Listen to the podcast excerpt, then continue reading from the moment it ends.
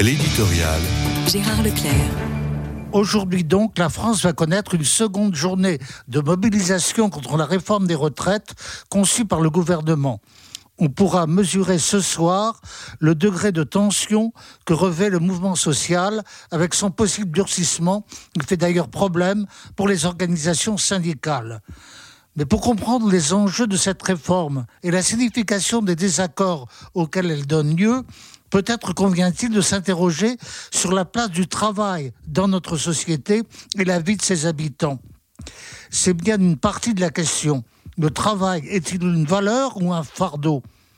Bruno Le Maire et Gérald Darmanin viennent d'intervenir dans le débat en prenant résolument position en faveur du travail comme facteur d'humanisation. C'est une autre façon d'aborder la contestation de la réforme. Car si le travail est indispensable à la vie des personnes, on pourrait plaider pour un allongement de l'âge de la retraite au-delà des injustices concrètes à résoudre. Encore faut-il se mettre d'accord sur les évolutions récentes des conditions de vie dans les entreprises elles ne sont pas forcément satisfaisantes. Un sociologue comme Jean-Pierre Le Goff, qui suit ce dossier depuis de nombreuses années, ne se montre guère optimiste. Il met en cause notamment tout un discours et une pratique managériale qui font peser sur les travailleurs et les employés des pressions difficilement supportables.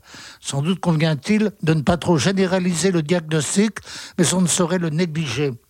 La gauche, qui a si longtemps défendu la valeur travail injustement rémunérée, a souvent donné le sentiment de se rallier à une société du loisir et du temps libre, donne-t-elle ainsi à la droite l'exclusivité de la défense d'une civilisation du travail?